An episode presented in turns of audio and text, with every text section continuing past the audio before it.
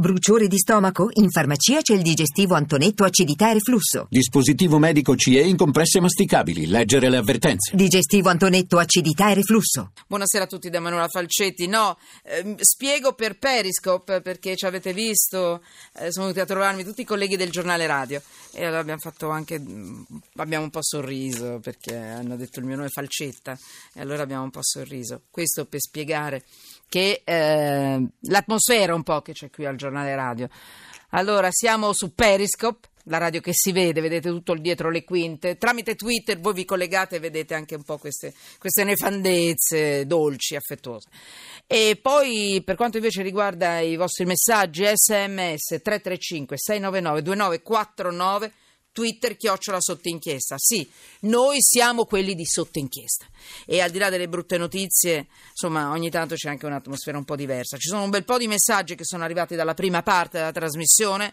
Abbiamo mandato in onda la voce del sindaco, abbiamo ripreso anche le dichiarazioni degli altri sindaci che alla Camera questa mattina hanno chiesto di non essere abbandonati, hanno chiesto casette, hanno chiesto di liberare le strade perché con le strade libere ci si può muovere, spostare merce.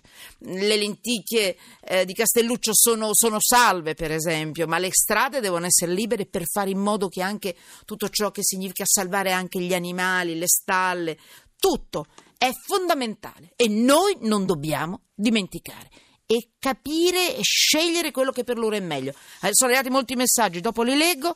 Le casette quelle che noi chiamiamo casette, che sono case bellissime in legno.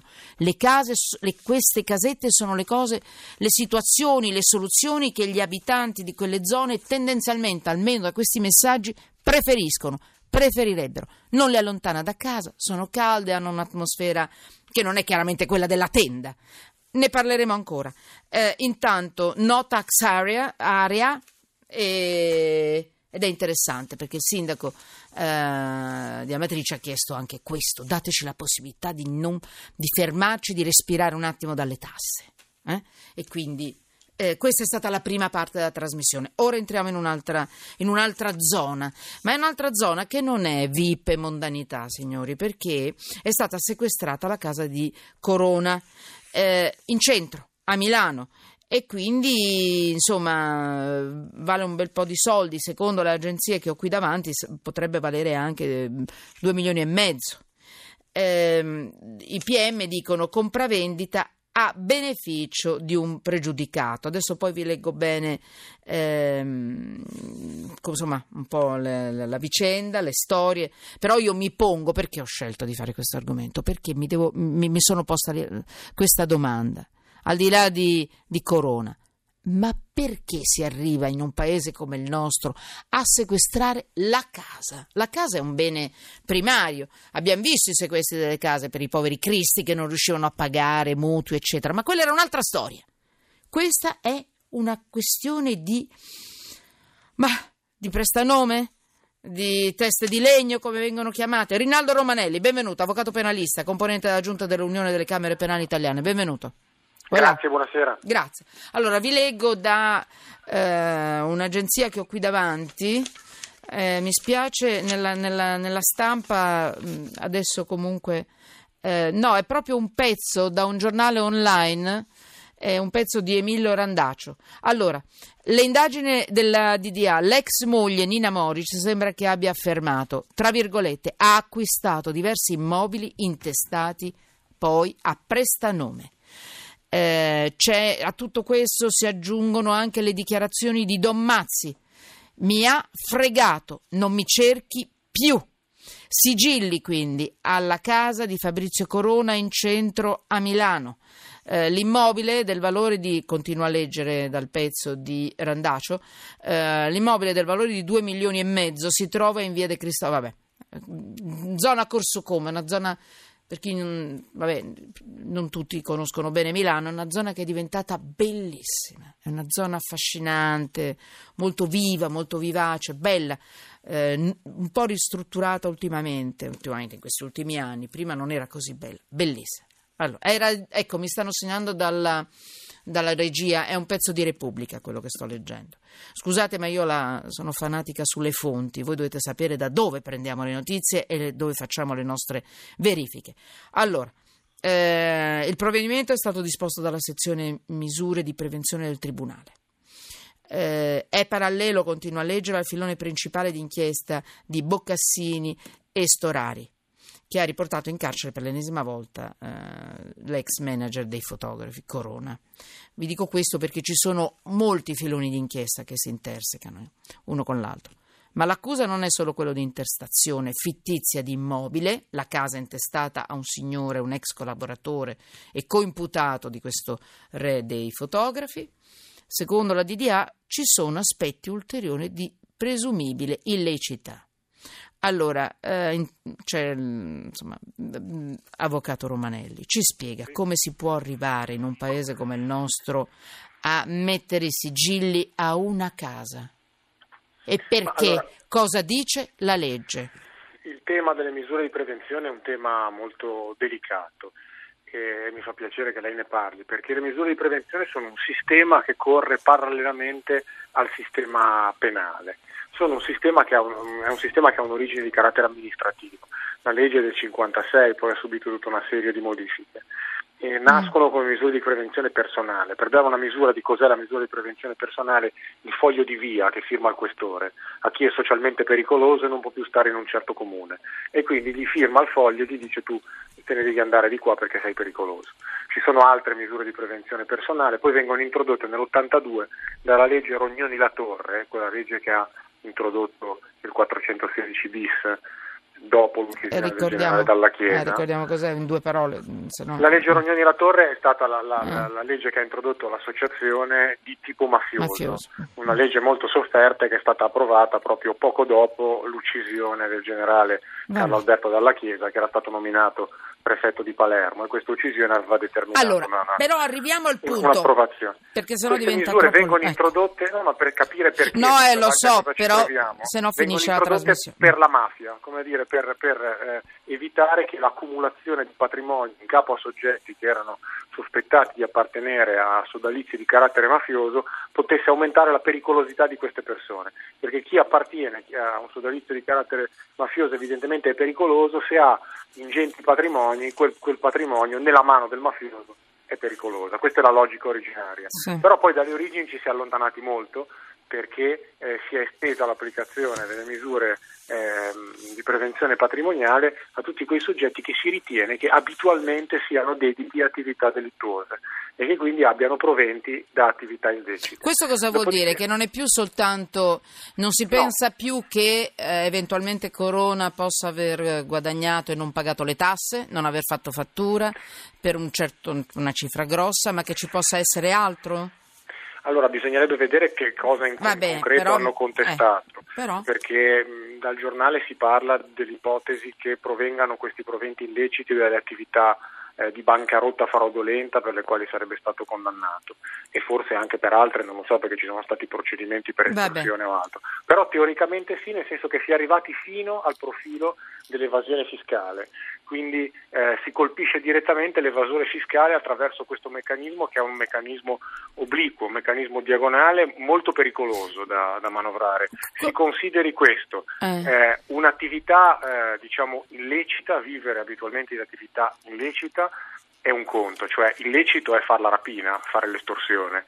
L'evasione fiscale è qualcosa che non riguarda l'attività in sé, che può essere lecita, perché anche il fornaio, il professionista, l'imprenditore che svolge un'attività lecita, poi dopo non dichiara il suo reddito. Senta, della, dalla della documentazione, perché vedo che lei ci gira un po' intorno, Avvocato Romanelli, va benissimo, però dobbiamo arrivare al punto perché sennò non si capisce una cosa del genere. Eh, questo appartamento di Corona che è stato sequestrato era intestato a un prestanome, un prestanome che sembra sia in odore di andrangheta e pagato con il denaro distorto dalla, dalla, società fatta fallire di Corona. Quindi, se ho capito bene, Avvocato Romanelli, ci sono molti reati messi insieme. In no. genere uno che ha un prestanome, una testa di legno, non è che va a finire con la DIA, cioè con delle... Allora, eh. per non girarci intorno, ecco, il sistema bravo. di prevenzione è un sistema che dà pochissime garanzie. Io non auguro a nessuno degli ascoltatori di essere sottoposto esatto. a procedimento di prevenzione perché è come difendersi dai mulini a vento questo è il punto si è estesa talmente il meccanismo delle presunzioni, dell'abitualità, della possibilità dei reati, anche dell'evasione di carattere fiscale, certo. che se uno ha un patrimonio di qualche genere, che, che, diciamo del quale non può dimostrare la legittima provenienza, perché poi di fatto questo è, si realizza un'inversione dell'onere della prova, beh se viene sottoposta a misura di prevenzione mm. non c'è santo che penga.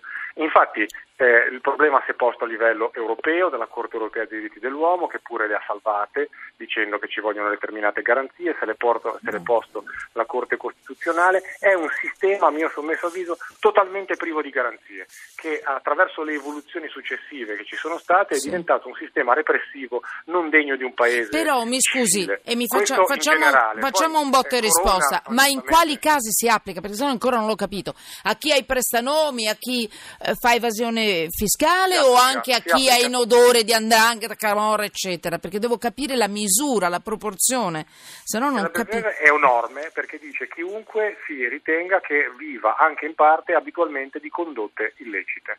In queste ah. introducendosi anche le condotte di evasione fiscale, quindi in realtà vive di attività lecite ma non dichiara il fisco. Poi c'è un altro profilo che è quello che ha introdotto lei, cioè l'interposizione di persona, il prestanome. Sì. Se si ritiene che la, la, l'immobile venga intestato al prestanome proprio per eludere l'applicazione della sì. misura preventiva, allora. questo in sé è un reato. Però mi scusi, lei, lei, è tanto contro, poi per carità mi, ci fermiamo qui, Avvocato Romanelli, però a me sembra una, una misura che tutela i, gli altri cittadini, cioè eh, questa, questa, preven- questa eh, forma di sequestro eh, preventivo mette in salvo alcune cose, no? di una persona che insomma è in odore di, di reati seri anche nei confronti della, della comunità. Cioè è un modo anche che... per ripagare la comunità di, no. di alcuni... No? No. Il problema è che se effettivamente ci sono pericolosità come c'erano in origine, come mm. ipotizzava la legge Rognoni La Torre, e si porta via al mafioso il patrimonio perché non rientri nel ciclo sì? produttivo, è giustificabile una eh, diciamo, limitazione dei diritti sì. e quindi di fare tutto questo al di fuori di un processo penale, perché qui siamo al di fuori di un processo penale. Se poi però questa prospettiva si estende così all'infinito, a mio sommesso avviso non è più accettabile, perché non ci sono più i contorni, non ci sono più difendere da contestazioni di questo genere. Chissà Corona come ha accumulato i quei beni, se andando a fare le serate in discoteca. Sì, io avevo un ritaglio oggi di una collaboratrice di, Colo, di Corona che qua non trovo purtroppo, eh, do, che dava la proporzione di quello che poteva guadagnare Corona, se sto andando a memoria, può essere? Eh, no, io ho bisogno di quel ritaglio, vabbè, mh, mm, non, non, lo trovo, ma è una proporzione grossa, seria, bella pesante di quanto potesse guadagnare al, ecco, all'ora. Il problema è, se eh. io accerto che uno ha evaso le tasse, se le ha evase sopra una, una certa soglia, perché c'è una sì. soglia per cui non è penalmente rilevante se io non evado almeno 150 mila euro di imposta all'anno, cioè non se guadagno, ma se evado, evado 150 mila eh. euro di imposta all'anno. Allora mi fanno un processo penale, mi condannano e mi confiscano quel profitto. Eventualmente me lo confiscano anche ho per capito. equivalente, cioè ho se capito. quei soldi li ho già spesi mi prendono la Adesso casa. abbiamo delle ma proporzioni. Siamo al di fuori di questo. Eh? Qui non si fa un processo per evasione fiscale, qui si dice no, una c'è cosa anche quello, avvocato, c'è anche quello. No, qui no. la misura di prevenzione non il discorso no, è un altro. Eh. Si dice, siccome tu hai vissuto abitualmente, almeno in parte, di proventi di reato, perché hai subito una condanna per bancarotta Vabbè. e comunque hai commesso evasioni, allora c'è quell'immobile lì che secondo me è riconducibile a te, che non è giustificato come possesso e io te lo sequestro Ho e capito. poi te lo confisco. Allora, ci sono delle accuse di Nina Moric, l'ex moglie di Fabrizio Corona, tanto per darvi un'idea e poi chiudo l'argomento. Fabrizio Corona ha acquistato diversi immobili, ma li ha sempre intestati a prestanome. Questo è sempre nell'articolo di Repubblica.it di Emilio Randaccio.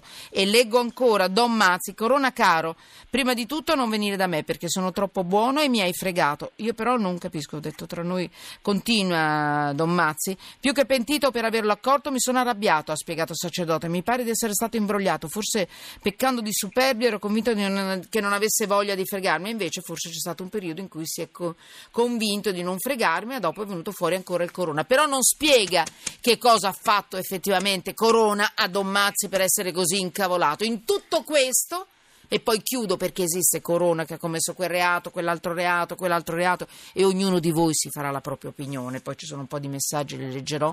L'ex moglie, eh, Don Mazzi, la mamma, sentite un po'. Lui è borderline, questo delirio diciamo un po' d'onnipotenza, è una forma narcisistica, è mania del protagonismo e poi ha la mania anche dei soldi che diciamo che scanalizza la sua ansia tutta lì. Me l'hanno detto gli psichiatri che l'hanno visitato in tutti questi anni perché da tempo che l'ho anche accompagnato più volte dagli psichiatri. Allora, questa, questo, questo, mm, breve stralcio di un'intervista, una dichiarazione che Gabriella Corona, che è la mamma di Fabrizio Corona, ospite della prima puntata del Maurizio Costanzo Show, che è andato in onda ieri sera eh, su Rete 4, beh, la signora ha fatto questa dichiarazione. Oggi avrete sentito anche altre dichiarazioni, perché dovunque, nei telegiornali, dovunque in radio, lui rimane in carcere e, e adesso si tratterà di capire ancora che cosa succederà. È una storia aperta. Grazie, Avvocato Romanelli.